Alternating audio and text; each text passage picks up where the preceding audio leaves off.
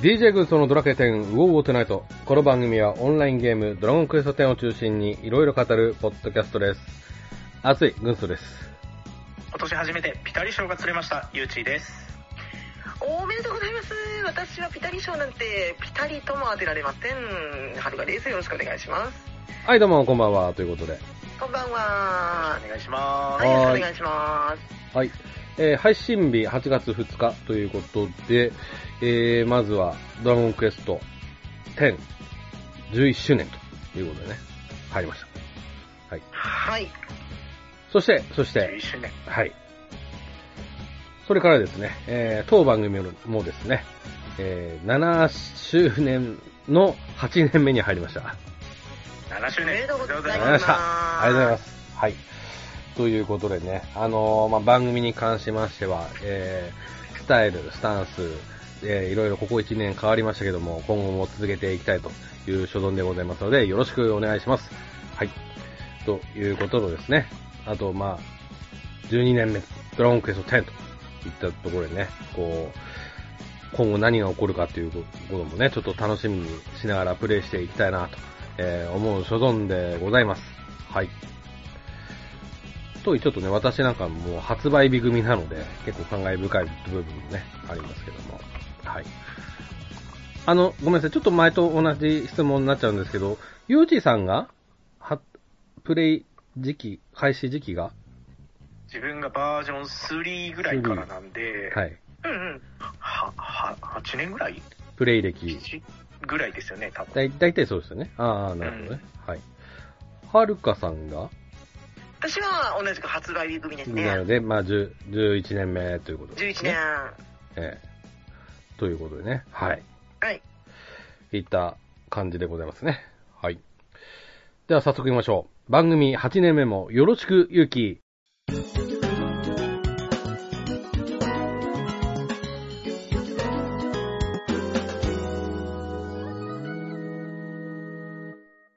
はい、改めまして、どうもということで、はえー進めていきたいなと思うんですけども、えーテーマを話してませんでしたね。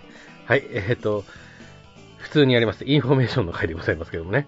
はい。はいで、えー一つ目なんですけども、前々回かなにご案内しました、えー第7回フィッシングコンテストエビグランプリというのが、まあ、始まっておりますね。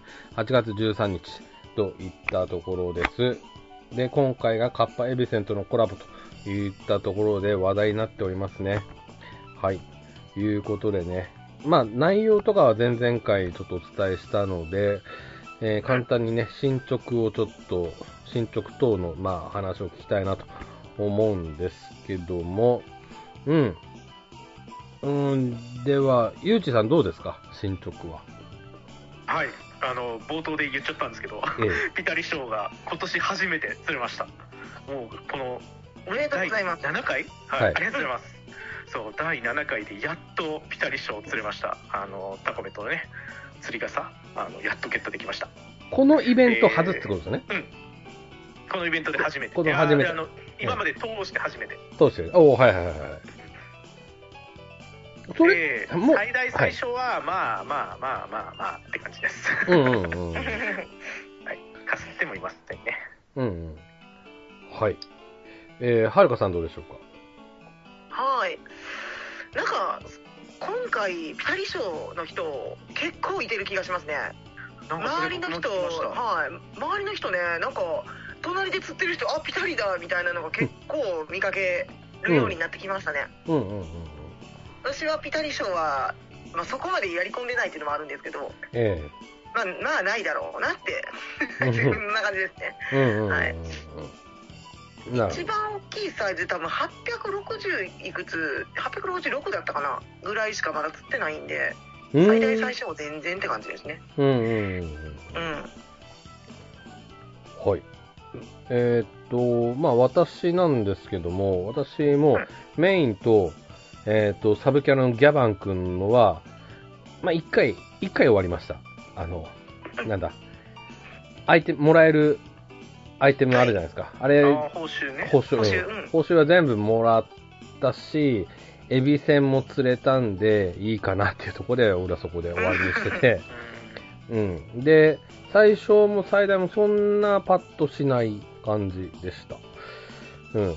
まあ、そこに俺、私ちょっと欲はなかったんで、まあ、釣れたらラッキー的な感じでは思ってましたけど。うんうんうん。っていうことで、あの、エビ戦が結構ちょっと大変だったなっていう感じあったんですけいやど、どうでしょう俺かもそれ思いましたよたうん。なんかいつもより釣れにくい気がしますねですよね。あいつもあのあの黄金より全然釣れない気がしますねそうそうそうそう。だから、うそう、俺の体感、そうですね、あのー釣り竿と、うーんと、ルアー、まあ、ワンセットもらえますけど、んうんツーセットはかかるような気がしますね、体感。うんよくなんか運が良ければ1セットで来るけど、うんなんか23本やらんと釣れない気しますねですよ体ね。感そんな感じうんあーそこは同じですかね。ううんん。あと前はなんかねあの嵐が来たら釣れやすくなるとかなんかいろいろあったじゃないですか、そういううんの、うんはいはい、だかはらい。それ多分いつの間にかなくなってるんですよねきっとなんかハテナですもんねあねの、うんううんん、あそうそうそう俺してなくなったもんね、うんそうもそも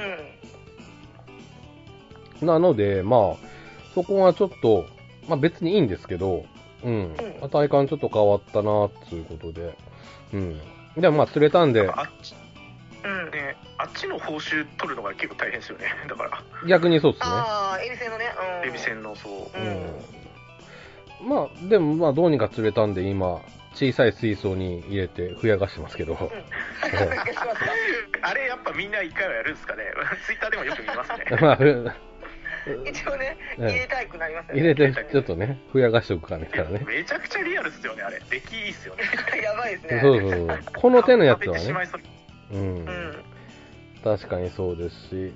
まあ、それ言うとね、旬のエビのうん方もね、デザインもね、リまあ、ある種のリアルというか、パッケージまんままんまというかね。もう本当に、あ裏側見れるっていうか内側見れるのドラクエ10だけですようんですね。うん 3D 化されたのも初めてだ初めてなんじゃないまあ差はさせますねうんうんまあそのうちそのデータを本家の方でなんかやるんじゃないですかぐるぐる回せ、見えますよみたいな。ああどうなんでしょうねなんか 3D 何でしたっけプリンターでしたっけで出力、できそうですもんうんできそうですしね。でき広いでそうすうん。うん。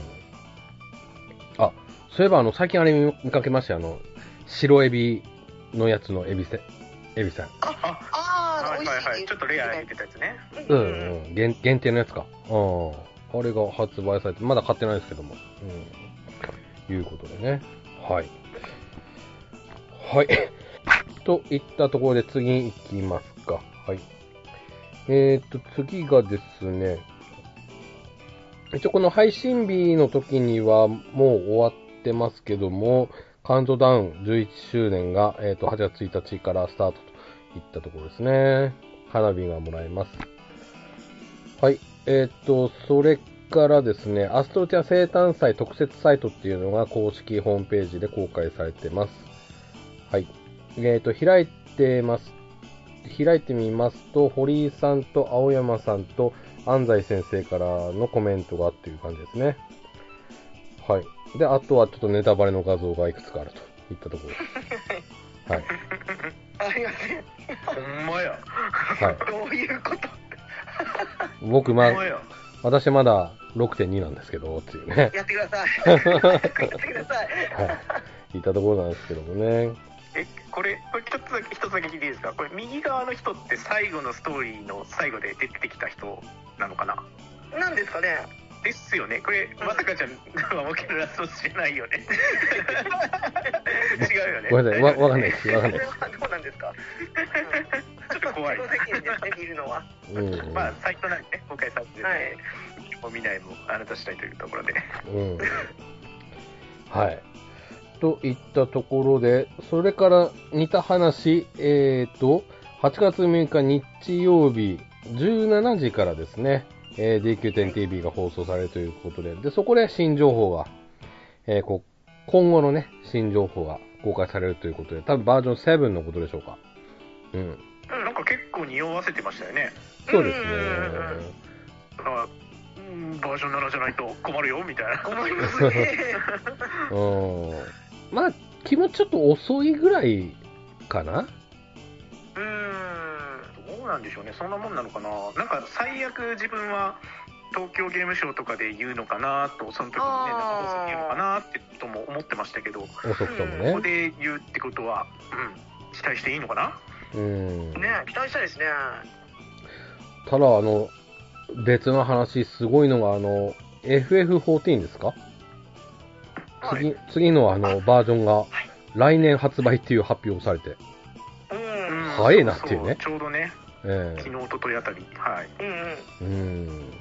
まあ、どういう状況での、その来年発売っていうタイミングの発表なのかちょっとわかんないんですけど、うんでもね、1年後の発売を今発表っていうのは早いなって思いながらね。ね早いですね、で XBOX でもできるようになりますよあそうそうそうへーらしいですやねばいですねへー、すごい。で、14オフラインは出ないのかしらってちょっと思いながら。危ないねえーあいやーどっかが出してましたけどねあーうーんいや、商売になるんですかねーあーどうなんでしょう怪しいと思いますけどね俺は買う可能性はありなんですけど、出たら。まあ私もそれだったらやるかもしれないストーリーは気になるんですよ確かうにん気にそなうる気になる、気になる。うんうん。やりたい、いかんせんねどうしてもパーティー組まないかんっていうのがあるからうんドラクエと同じですけど多分ドラクエやってなかった人の理由もそうやと思うんですけどねまあねあーでも、俺の場合、FF14 やらない理由は、あの、あの UI、インターユーザーフェイスっていうんですかあはいはいはいあれが多すぎるんですよ、情報量が。人画面が。あれカスタマイズしないとえらいことなんですよあーあれ、ネ半ットでやっちゃうと、うんええ。あれね、半分でも多いぐらいだなっていうぐらい多いで。です多いですもうそこがそもそもあーってなりますよねそうそうそうそうそう。なので俺やんない理由そこなんですよ。まなあ、るドほラどケ10あるからっていうのもありますけでども。あれをどうにかするって考えたらとてもじゃないけど えね、本当ゲーム一本作り直すそうレベルにななんると思っですたよねら、え。実現性低そうだなんなか FF14 やり始めた頃にまずそこを触れって言われたんですようん。うん。あのーゲームするレベルじゃレベルじゃないっていうわけじゃないですけどなんか見づらいからうん。あのカスタムするうんなんかブログとかで紹介されてるからそれを見なさいって言われましたはあ、はええめんどくさいなって思ってあはあ。あ普ー通歌ってめんどくさいなって思ったのがそうそうそうなんですごいなそのゲームを始めるために、うんなんか予習をすごいしやないかんゲームやなっていう思ったのが第一印象なんですよ、あー。さんはうん。まあ、ドラクエ10もわからないこといっぱいあるけどとにかく始めてみようができなくってうん。そうなんだってちょっとあの感じ方が違う感じ方っていうかそのプレイのスタイルが違うんやなっていうのがすごいうん。あうん。これは真面目にしないかんやつやって その時思ったんですうよ、んうんうん。そだドラケ10は、あの、情報量が少ないじゃないですか。見やすいじゃないですか、すごううんく。うん。だからそこすごいこだわってますよねそうそう。そこすごくいいなと思ってるんで、今も続けられる理由の一つでもあるんですけど、確かに14はちょっとねっていう。うん、だったら、オフラインになれば、またなんか、いい、ま、ま、ましって言ったら変ですけど、うん、良くなるのかなってね、いう期待がちょっとありますチ。ャットログの画面が出てないやろからちょっとはすっきりするかもしれないですねああ、確かにね。う。うんえーっと、まあちょっと脱線しましたけども、まあちょっとはい14ではちょっと話早いです、あ展開早いですねっていう話でして、で、うん。で、そんな中、まあ今度の DQ10TV で何話すんでしょう、まあどういった情報をどこまで話すんでしょうねっていうような、えーとこに行きたいですね。はい。はいそうですねで、11周年記念とというところでいくつかありますけども、さっきこれ、あの、ふん、えーっと、はるかさんたちでちょっと文句言ってましたけども、もう一回言ってもらっていいですはいかはい。どうどうぞ。あの10周年イベントですよね、じゅはいあアストンティア生誕祭の特設サイトを今見てるんですけどはい。あの生誕祭じゃねえだろ俺定期イベントだろうがみたいなうん。イベントが3つ書いてあります以上うん。うでん。す、はい。えーっと、はい。ゆうちさん、もう一声、なんか文句あれば、ちょっと、そうですね、まあね、去年ね、10周年で、うんえー超いいクエストをね、実装してもらいましたからね。あれよかったですうよんう ねん。まあ、あれほどとは言わないけど、なんか一つぐらいね、 うん、うん、ちょっとあってもよかったんじゃないかなってうん、う思いんました。、うん、うんうん。そうですね。うん。はい。えー同じでございます。はい。以下同文です。いや、せめいや別に同じイベントでもいいですけど、ちゃんとさ、11周年ってロゴ入れたらいいじゃないですか。そうですよね。 11周年を記念して、一応カッパエビ戦よく見コラボ。て、よく見て、よく見て入ってる。よく見て、上の方に入ってる。バナーの上の方入ってるよ。確かに入って るわ。いやいやいや、つけりゃいつもんじゃないでしょもうう一緒にしましょうよ。バラバラすぎでしょ。本当よく見て入ってました。ごめんなさい。で、コピペしたみたいな。ごめんなさい。ごめんなさい。 入ってました。うん。あのー、わかりやすいところで、うん。あのー、記念家具とか、ああ、は記い。念あーそうねドレア、はい。えー、武器とか、うん。それだけでも俺結構いいですけどね。もしかしたあらーそっか周年祭のイベントだったのかもしれないですねこのグランプリと釣りグランプリとうん。トラシカってもともとがうん。うん。で毎年恒例で中年祭でやってるイベントなのかもしれないですよ、うーんなんで私は運営の肩を持っているんだかよくわかんないですけうん、ど、急にどうしたんですかっていうね、話ですけどもね。でも確かにワンチャンあのトラシカの景品とかでもしかしたらあるかもしれないですよねそこだけ期待しとこうかな残りほら半月で。釣りはねうんもうコラボだったからああ、まあまあね。コラボしかないからそれしょうがないうん。いや11周年記念ロゴと撮れるねフレームとかさ写真のうん。ないとああそのそうその年ごとにってことでそすうかそうねあうれんなるほどなるほど、それぐらいだったらそんな大変じゃなさそうじゃないですか作るのうん。確かに毎年うんアップデートしていけばいいんだからううんうんうんん。そうですね。うん。どうなんでしょうねまあ、はい。 11年目の写真ってすぐ分かりますもんねそれ使ったらうんそうそうそうそううんいいかもしれないうんうんはい、えーよろしいでしょうか。はいはい。といったところですかね。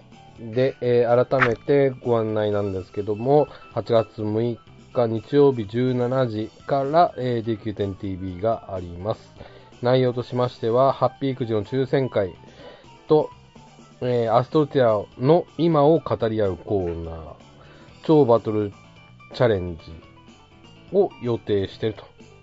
あまあ、それから、あの、今後のドラクエ10について、まあ、話すといったところですね。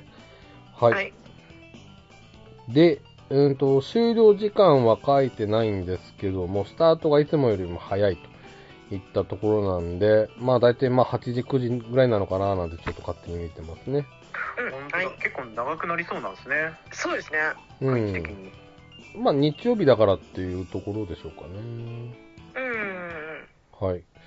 えー、ゲストさんが、えー、加藤夏樹さん、桂三度さん。はい。おお桂三度さん、わかりますかはいわかります教えてもらいましたあそうですかあれ最あ初、知らなかったです。わかんなかったです。へえ。はるかさんは最初からはいはい大丈夫ですよ解明されて桂さんのさんになったんですよねそうですね。解明っていうか落語家の名前落語家の名前ってねことえねですねえうんうん。全然気づきませんでした。あ言われて、ああーって思っあて。うんうんうんだから三度なんですよ。ええいうことでね。はい。うんえー、な、の、ね、この人、まあ、最近始められたっていうことで多分呼ばれたんでしょうね。はいはい。いったところで、楽しみにしましょう。なので、次のウゴウゴもちょっとそのあたりを追っていく形になりますので、よろしくお願いします。はい。はいでは、そのままエンディングに入るんですけども、うんと、前回、ちょっと、あの、ご不在だったゆうちさん、うんと、前回、新防具について語ったんですけども、新防具、どうでしょうか、新防具、うん。まだ見てもないです。いやあの実はね7月すごく仕事が忙しくてえあの土日も、まあ、全然なくてですねえ、ええ、でえ平日も結構忙しくて全然ドラクエできてなかったんですよねで新防具今日今え、うん、日久しぶりに結構時間かけてプレイしたんですようんでその時にあの今日そうちょうどお題であのゼルメア行ってこいが出たんですよねだから、あれ新防具何取ったらいいんだろうってなってうん、でまあちょっといろいろリスナーさんと話をした中でうん、でなんだっけな、ま、前大使はい。の鎧が、ちょっと今俺欲しいかなって思ってますね。あのうんうんう、ん魔剣士結構防具更新してなかったんで、うん、あちょっとここいらで変えようかなって思ってます。うん、うん、うん。なるほどね。つまりは、あの、前回の魚で俺とはるかさんとで話した、はい。あれと同じってことですね。そうですね。う。うんん、はい。この中で書いて前足しですよね、つう。あの、ちょっと微妙ですよね、っていう。他の防具、出てこなかったですね、やっぱり。うんうんなんか、えっ、と、なんだっけ、ローブうん。は、あれなんだっけ、なんか属性の耐性があるから、そうれですに行きたい人はそれなのかなって思いましたけど、そうそうそうそう。うん属性はちょっとないですよね。うん。ううんん。まあ、じ、何前の装備よりかは性能はいいですけどね。あの、基礎値が。基礎値はいいけど、うん。そうですそうですねね。。うんうん。バーッと見て、そんな感じはしました。うんうんうんうんまあ、やっぱ、このこの意見が世間の声ですよね、きっとね。ですうんね。うん。はい。もう世間は、鎧鎧ですよ。うん鎧時代ですよ。う。うんーん。数年前はちょっとね、あれでしたけど、ここで光ってきましたね。ですね。うーん。ということでね。まあ、まあ、ガーディアン入ったからっつうあれもあるんでしょうかね。そうですね。うん。はい。えーと、いったところですね。はい。では、この辺で、えーと、今回終わりなんですけども、一回締めた後ですね、ちょっとボーナストラックが、えー今回ありますので、えーご興味ある方は聞いていただければなと思います。はい。えー、それではまたお会いしましょう。では、さよならさよなら。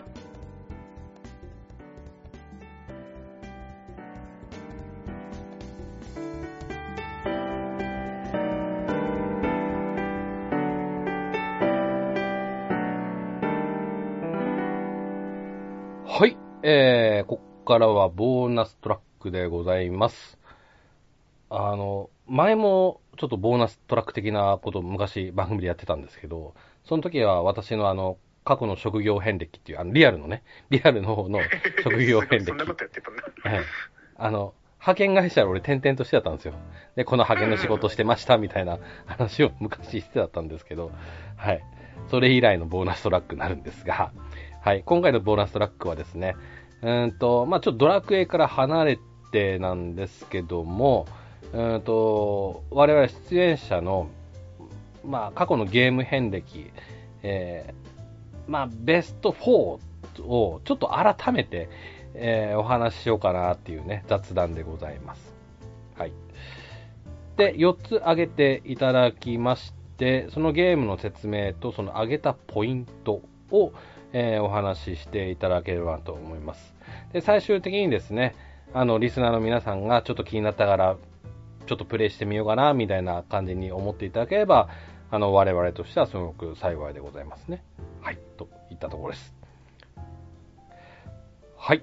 えー、ということで、まあ、いきた、早速行きたいなと思うんですけども、えーまずは、えー、ゆうちーさんからお願いしたいなと思います。はい、わかりました。えっ、と、自分の方はですね、えっ、と、今回選んだ4つのゲームっていうのは、まあ、自分の人生の中で、まあ、ちょっとターニングポイントになってきたな、みたいな、そういった、えっとゲームを4つ取り上げようかなと思います。ゲーム人生の中でってことですね。まあ、そうですね。えー、はい。はい。で、まあ、その中で1つ目に来るのは、うん。えードラゴンクエスト4。もうはい自分ずっと好きだ好きだって言い続けてるんですけど、ドラクエの4入れようとです思ねっ。てたんですよ。で、ドラクエ4は、やっぱりですね、ドラゴンクエストのシリーズの中でも、自分で初めて、自分の力でクリアしたドラクエなんですよね。なんで、やっぱこれはちょっと外せないなと、自分の中で。はうい。んうんそういうドラクエ4が、えー一つ目の、はい、ゲームになります。えっと、ファミコン版もちろんファミでコすン。あ版です。はい、はい。なるほど。自分、ちょっとプレステ版が初だったんで、えおそうなんですね。はい、私の場合はそうだったんで、ちょっうとん、あれなんですけども、ゆうちさんはファミコン版、が元祖ってことですね。そうですね。あーはい。えっと、では、2つ目。 2つ目2つ目はですねこれもちょっと前に話したことあるかなと思うんですけど「えースーパー桃太郎電鉄2」まあはい PC エンジン版なんですけど、うん。はい。はい、これがまあ2つ目の、えー、とゲームですねでこのゲームをなんであげたかっていうとこのゲームは僕家族で一緒にしたゲームなんですよねあの、うん一番家族と一緒にしたので記憶に残ってるゲームが実は桃鉄なんですよね、うん。うん、うん。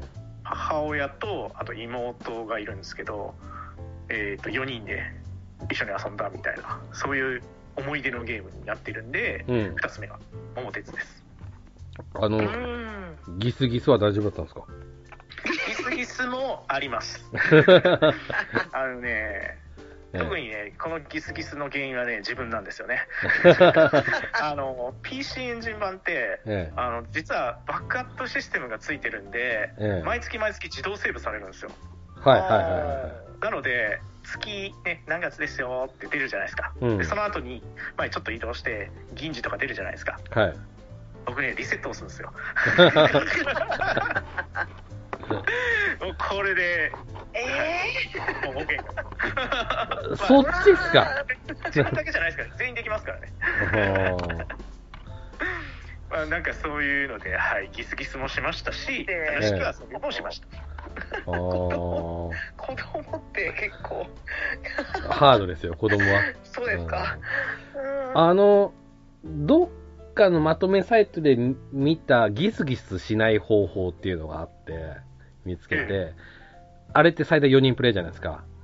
はいはい4人で、まあ。で、例えば3人でプレイするときに4人目をコンピューターにすればいいらしいですよ。ああはいはいあのうんローリングするといいですねええという当てる先をち一ょっ番弱いと、 NPC うんもにするとギスギスは減るっていうのを、えー見たことがあります。うはあ、いそいつが常に最下位にいてるからっそうそうそうてことですか。そううです、そうです。ん。は。ないっていう落。としめちゃえばいいっていうねはい。るほど。らしいですけどね。えちちなみに、えっと、PC エンジン版って5人プレイまでできるんですよ1人多いんですよスーファミよりへえ。なんで、えっと、自分は家族4人と NPC5 人で入れてやってました確かにああ、なるほどね。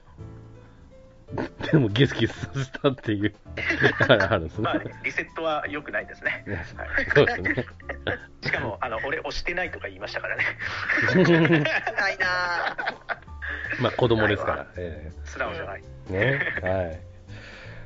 はい。えー、3つ目。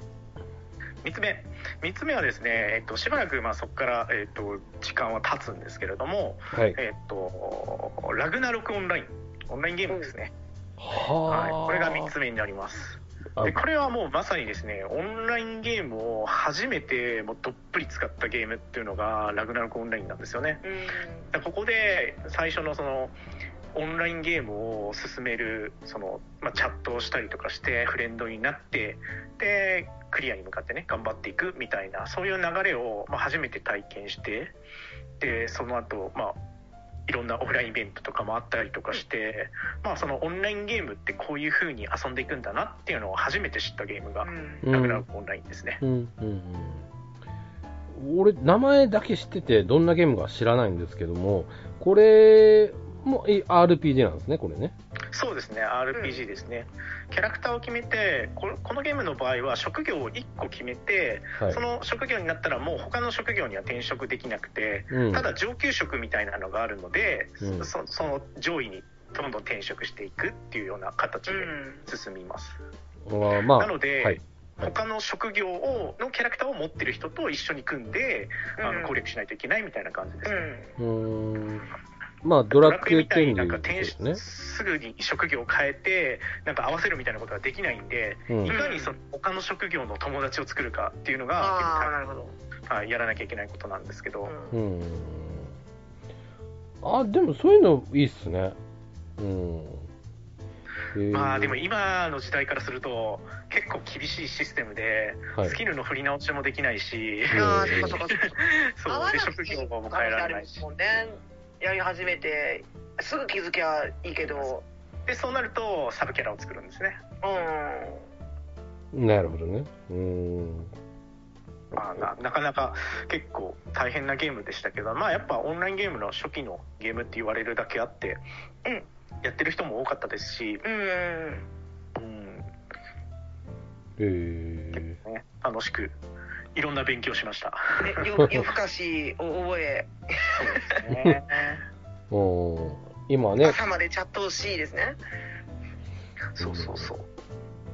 愛され続けて21年目ということで、そうなんですよ。まだサービスやってるんですよ。これやってる。でうんうんレベル上限とかもどんどん上がってるし、新しいストーリーもされてるし、結構ね、本当長寿のゲームですね。おーなるほどね、すごいですね。はい。えー、では、ラスト。はい、ラスト。ラストはですね、えっ、と、まあ、このオンラインゲームの流れでですね、ええっーと、ファンタシースターオンライン2っていうゲームですね。うん。うんうんはい。えーこれも PC のゲームなんですけど、このラグナロクオンラインを、まあ、やった後に、あの、実はラグナロクオンライン自分が始めた時も、もうサービス開始で7年目とかかな。でうん結構遅かったんですよ、始めたのが。うん。なんで、最初からそのオンラインゲームをやったっていうのが、このゲームが初めてなんですね。うん。あサービス開始からってことですかそうです、そうです、そうですう。んオープンベータぐらいの時から始めたかな。うん。うん。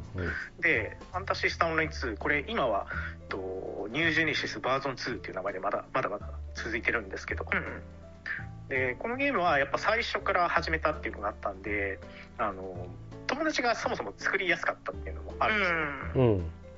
で、まあ実はラグナロクオンラインのゲームからみんなで移住したんですけど、うん。母体はそこだったんですけど、はいはいでもその後結構みんな、まあ、それこそあのこのゲーム出たのって「ドラゴンクエスト10」とあと「ファイナルファンタジー14」の申請うん。が申請する前の最終そうですあのうん終わる時とうん同じ年なんですよ全部これうん出たうのんうんうんだったんであのそその辺のゲームをみんなでやろうみたいな感じになって。ううんん。で、まあ、そこで3通りみんながプレイして、まあ、今はそれぞれの道を歩んでるみたいなとこになっていますはい。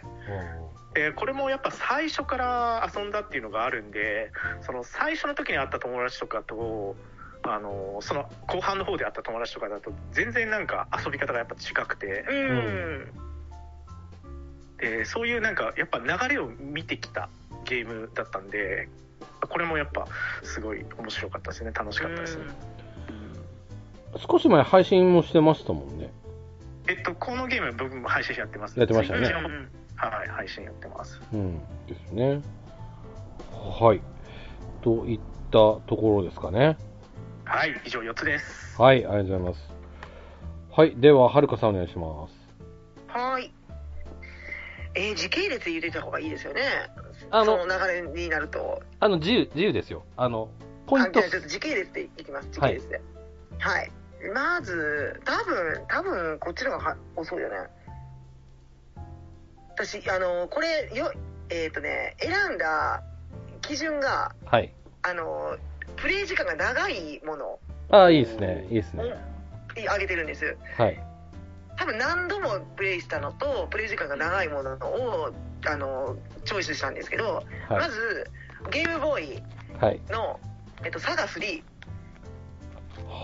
はゲームプレイの時間はものすごい短いゲームなんですけど、ええ何度もやったんですよお何度もエンディングやってるみたいなあ。はい。オープニングからエンディングまでず何回も何回もあのー繰り返しやったゲームっうん。はい。て感じですね大体多分なんですけどはい。サガってサガ2を選ぶ人多いんですけどうんうんうん。私はサガ2はそんなにやってないんですよね数回やったかなみたいなあ、通ったけあどの。エンディング、うんエンディングまでトータルでねサガ3は多分10回以上やっとんちゃうかなってうーん。佐賀。何がええってこれあのー私が気に入ってたところが2つあって、ええ、あのサガ2って結構難しいんですよあのし成長システムがえ戦ってあのー何レベルじゃなくてえ、はい。なんか熟練度じゃないですけどええ HP がランダムで上がっていくみたいな感じなんでちょっと子供には難しうん。い小学生にはちょっと難しいかなみたいなうん。とかあとは、まあ、武器の使用回数があってはい。はいとかまあそれも、まあ、制限があるんで難しいんですようん。うんただこれサガ2ものすごい人気があったんでうん。うんうんうん多分サガ2好きって言ってる人の方が多いんちゃうかなサガ3は確か開発が違ったんかなうん。でちょっと2と雰囲気が変わってるんですようん。うんでまあもうちょっと難易度が下がっててうん。うん。サガ2に比べてあのー何戦闘する時のその武器の使用回数もなくなったしうん。うんまあレベル制になったのでうん。ちょっと簡単になったもんで何回も何回もこうぐるぐる回してたんですようん。まあそれ小学生の頃なんで結構なんか思い入れがありますねうん。うん。音楽も良かったしねああ。音楽もサガ2があのロマンシングサガのあの伊藤さんと,、えーっと「ファイナルファンタジーの」えっと、植松さんですか、はい。はいの。共同の確かあの音楽担当されてるんですけどえサガ3からは変わってるんですよえ。はい。それもまた雰囲気が違ってよかったなっていう感じですねうん。なるほどね。はいあの、この佐賀通った記憶がうっすらあるんですけど、でも2が面白かったような、そうでしょうみんな2って言うん確ですよか。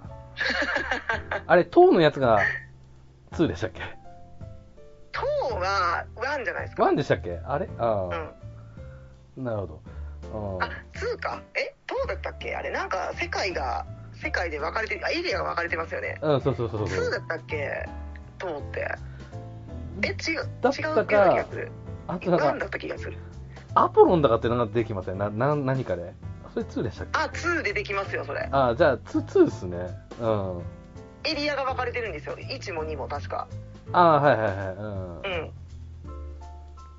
で、うん、何、まあ、ロマンシングの方俺やってないですけど、そっちの方はやってた記憶がうっすらあるんで、まあ、うんうん3が面白いっていうのも、うん、わかりますね。うえん。じゃあもう炭酸電池はどんどんどんどんなくなるパターンですね。そうですね。何本も何本もね。えー、バッテリーの方がいいんじゃないかっていうね、えー話になってバきッますけテどリね、ーね、バッテリー結構高かった気がするんですけどね。よう 4000? ん。え、なんかありませんでしたなんかバッテリーのあやっつ。たなぁあありました、ありなんかました。最近ツイッターでちょっと上がってた気がする。これ知ってる人いますかって。 あの、斜め線が引かれてるようなバッテリーとか。うんうん。こっちの方がいいですもんね。おそう。ーはいはい。うん、そうですね。うん。はい、わかりました。はい。えー、二つ目。はい。二つ目は、これもちょっと悩んだんですけどね。え何度もやった候補の中の、多分、一番やったんちゃうかなって、クロノトリガーですね。ー、はい、はい。これも何度もやらんとダメなゲームなんで、何度もやったんですけど、あの、簡単に説明を。はい。ゲーム説明えっ。と、このゲーム、スーパーファミコンのゲームで、はい、ドリームプロジェクトでしたっけ、はなんい、かプロジェクトの名前がドリームプロジェクトで、はい。えっ、と、何でしたっけスクエアとエニックスが合併する前のゲームでしたっけこれ。はい。はそうい、そうで有名クリエイターさんが集まって、まあ、ゲームを開発したみたいな、はい。まあ、ドラクエでおなじみの鳥山明先生とかはい。でしたよね、はいはい。キャラクターデザインがこれはちょっとどゲーム好きな人は絶対やってるだろうと、うん。うん。うんやらなきゃおかしいだろうっていうレベルのゲームだと思っているので、うん。うん。まあ、今更なんですけれども上げさせてもらいましたはいこれはエンディングが何通りもあるんでそうですね。どこので一周やってからが本番みたいなゲームですね、うん。まあ、あの、ドリームプレジプロジェクトのところで、まあ、補足しますと、鳥山先生と堀井さんと、いあとは、えー FF の坂口さんですか、坂口さんですね、はいうんが絡んでて、まあ、スクエニになってからであれば、ともかく合併前なので、前ですねそこにちょっとドリドリーム感がすごくあったと、うんいうことでで、私も最初、ジャンプで、ね、発表されたとき、一番最初そうそうそうそう発表されて、そこでビビったっていう、うんうんええ記憶が私もあるんですけども、うん、最初のなんかメインビジュアルが発表された時にうわーってならなかったですかなりました、なりましこれはやこいつはやべえぞってた。うんないいとこ取りなんじゃんみたいな、いろんな意味で、うんうえんそうそうそうそうえなりましたしうね。んうんで、まあ、あと音楽もね、のクオリティもすごい高いですしね。はいはいはいうん、で、そのこれ後はねうんその後、まあ、アプリとか、プレステ版でリメイうんク、はいあ、ん移植か。移そ植うですされてっねていう PS にリメイクされてえムービーが追加されええの、はいって感じですね DS になってアプリなりみたいな感じですかえそうですね。うん。うんあの、その後は続編的なの出たじゃないですか、クロノクロスっていう。車クロスですか俺、ダメでしたね、そっ ち。やってないです やってないですつながり感が全くなくねみたいな感じで。なんかよくやればつながってるみたいですねでも、うんあのまなかったことにしたいみたいですあのトリガーファンはええ許さんみたいな感じみたいですよいやわかんないやってないからわかんないですあ、でも、そう、そうなるでしょうね、きっと。うんうん。せシステムも違いますもんね、確か、戦闘システム。ああそうですねうん、うん、だったし、結構、あの、クロスの方はちょっと残念な覚えありますけども。あんそうですかうん。でもトリガーはもう納得ですね。クロスしかやってない人はクロスめちゃめちゃいいって言いますけどねああー、なるほどね。あーまあ、うん、ちょっと調べるとね、結構、ファンの人が多いっていうのは確かに聞きますけどもね。そうですねうんうんうんうんちなみに、ゆうちさん、そのあたりどうですかトリガー。クロトリガーやっぱやりましたねあの自分ジャンプ買ってなかったんでええ。自分がクロトリガー初めて知ったの CM ですね、おー。うん、あの時はもうね坂口さん堀井さんうん鳥鳥山明さんの名前をねあの振り子の振り子の CM ですよね、そう CM だったんで、うんだからもうすごいだからそこの時点で初めてなんていうのかなゲームのそういうクリエイターさんがいるっていうのをああ認識したのが初めてかもしれないですね、これが、うんおークロスはやってないんですよ確かにねね全面にクリエイターの名前を出すのはうんなかなかなかったですよねうんうん当時はそうです確かね、うんうんでクロスはやられてないとうん妹はめっちゃやってたけど自分はハマんなかったなああうなるほどね別に嫌いなわけじゃないんですけどね、うんうんうんうんはいはいはい、えーでははるかさん次お願いしますはいちょっと飛んではいこれどっちのやつ紹介したらいいんやろうなあのーポリスノーツなんですけどほうこれ前も言ったかないやはポリスノーツめっちゃ好きでっていう話を初めて聞きました前にやった気がするなあの小島秀夫作品ですよねそうですはい、小島監督作品ですねはいはいはいはいはいえっ、と、初めて聞くんですけど、これ確かあれですよね。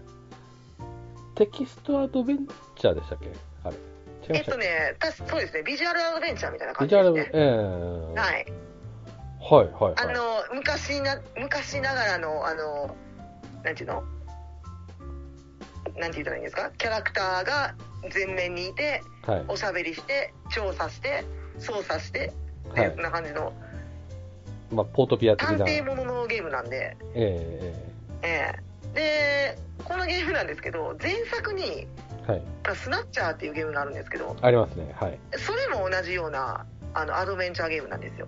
はうん、でその後に出たのが「ポリスノーツでい。はい。でこっちも、まあ、あのアニメっぽいよりアニメっぽくなってる感じですねで、は確かね 3DO から先出てたんちゃうかな 3DO のアニメーションをこうの技術をな処理技術をこう駆使した感じのうん。最その当時多分ねあのーアニメっぽいゲームめっちゃ流行ってたんですようん。ビジュアルなんていうのビジュアルアドベンチャーみたいなやつがうん。でこれもまあ類に漏れずそういうゲームなんですけど はい。まあとにかく話がいいです以上です 話がすごくよろしいです映画を一本見てるような感じですね、あー、うん、もう、小島や監って督なのい手方法はやっのて。くださいあのーみんなメタルギアしか知らないと思いますけどうん。トリソースやってく ださい今どこの環境でできるのか知りませんけど ええ前はなんかね PSP とかプレイステーションとかのあのダウンロードのやつでできたんですよえプレイステーションネットワークかなんかでえ。はい。今はちょっと分かんないですけど、え はい、やってくださいお願いしますえ。え、あのポリで、スノーツっていうぐらいなんで、はいこれあの宇宙ものなんですよはい、そうですね。はい。あのアストロノーツからあの何ていうのこうパロッパロットじゃないですけどあのええもじった名前なんであー警察と、えっと、宇宙飛行士がはい。の合体したやつなんでうんうん。はいえ、で、はるかさんは、あの、メタルギアにはそのままいかないんですかメタルギアソリッドは一作だけやりましたけどえあの私アクションゲームそんなに得意じゃないんでえ。ええ。やめましたねあははほとんどやらずにやめましたねああ、なるほど。へえ。ポリスノーツですね。あーはいこれはおすすめですはい。はい、えーっと、ラストですかラストですかうあ、んてか時系列で話そうって言ってたのにポリスノート先に出しちゃったよえ間違えましたねえ。 いフや、ァいいでイナすルよ。ファンタジー6ですね6、はい。はいこれもめっちゃやったゲームなんでえはいあの頭にドリルをつけてえ。うん。あの三投手をゴリゴリしておりましたねうん。はいそういう思い出がありますうん。これでも多分私がこのオタク人生 うん。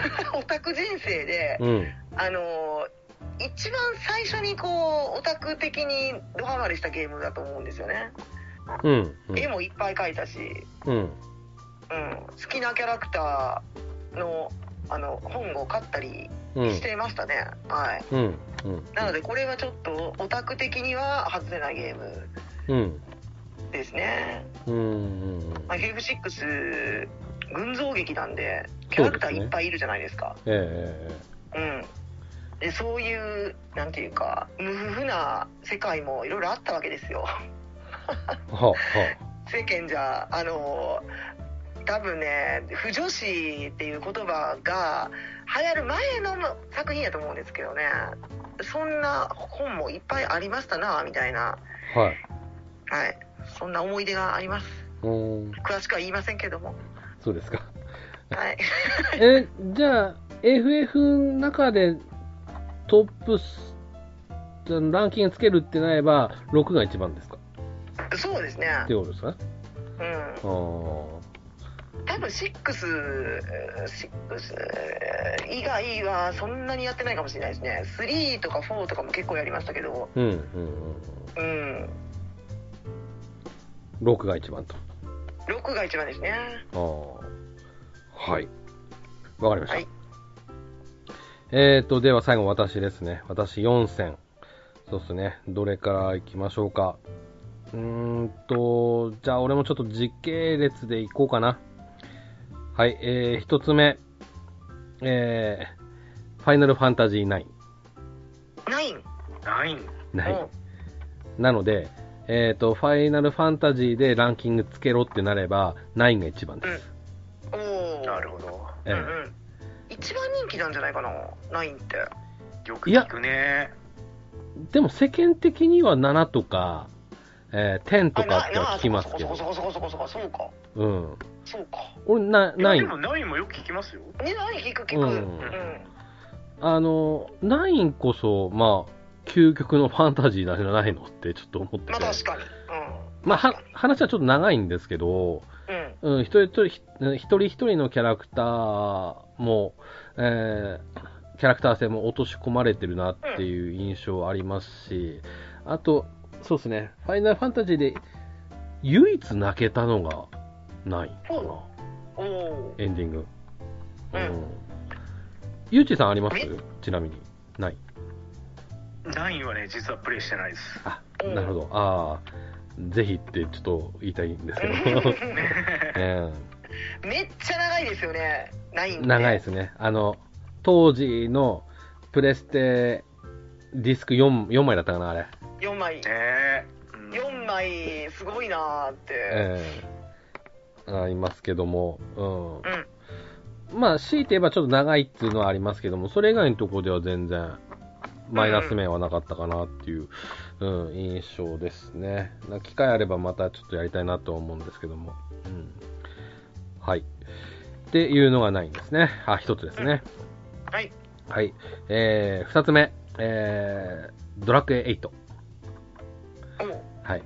えいいと。 8。えっと、もまあ、ランキングつけろってなれば、別に、特別超上位に入る、トップ3に入るっていうあれではないんですけども、うんあの、近年のドラクエのスタンダードのスタイルって言ったらこれじゃねえかなっていうの影響あーなるほどはいはいはい、で、ね、ちょっと前だと、これからのスタンダードはドラクエ11ですみたいな話もありましたけども、うんそれよりもすで確かにね8で完成されてるだろうっていうう、んその功績を俺は叩いたい。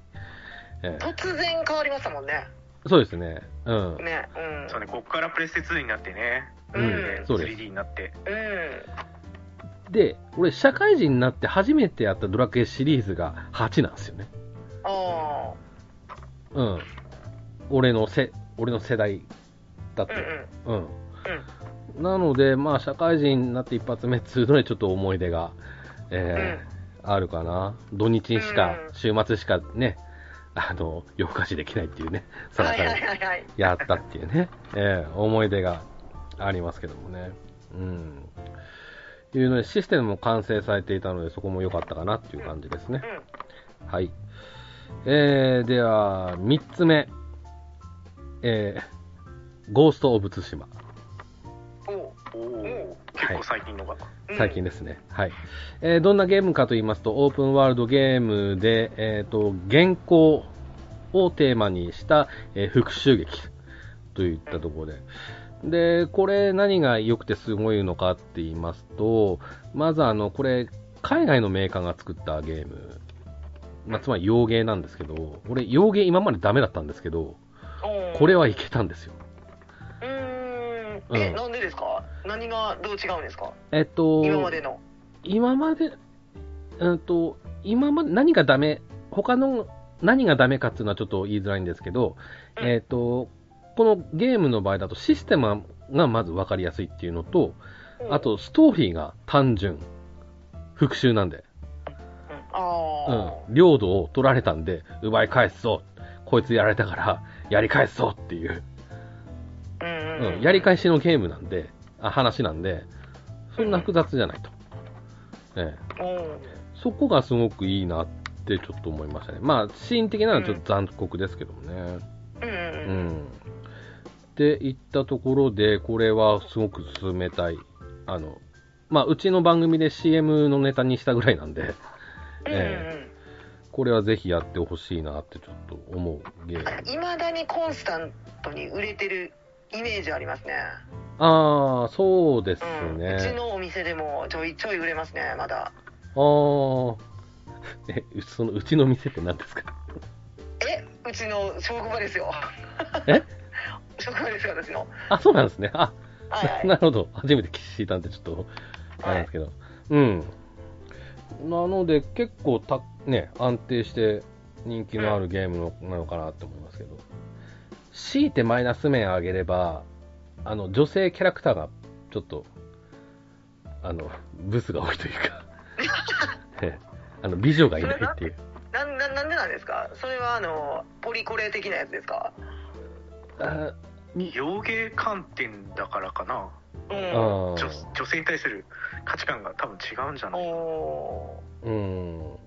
な、なんか、魅力的なキャラがいないんですよね、女性ーで。えうんで多分日本人感覚だとそうかもしれないじゃないですか多分き綺麗な海外から見るとこういうのがいいよねってなるのかもしれないはもしかしたらああかなあああそっかそっかそっかだから日本人のベースのあのー何美人はこうだろうみたいなしかもそんな感じですか設定は日本人だからねうんうんうんうん余計にそう思っちゃうのかもしれないなるほどでもちょっと、だからって言って、これはっていうようなキャラ多いです よ。ほんまですか、えちょっえと見てみようそうなんやもうちょっとなんとかなりませんかねっていうよう な、あの、そこまで そこまでええが出てくるんですよ。うあの、ちょっと待ってもらっていいですかんはい今、写真を今、あの、送るんで。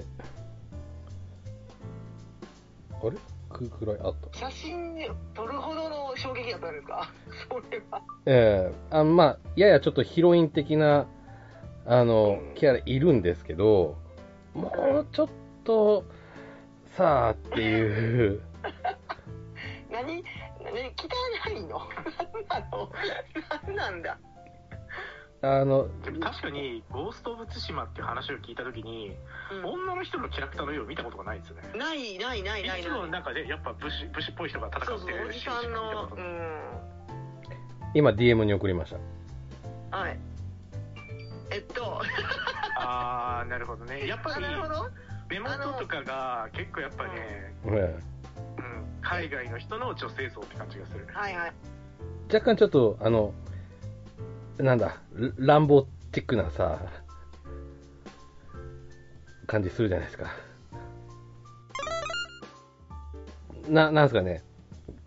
若いキャラクターでこの人が一番若いんですよ。出てくるキャラクターあでそうなんやえええこの人何歳設定なのあと、そこまではちょっと、明確には分かってないんですけども、でも30位は、30位、30代だと思います。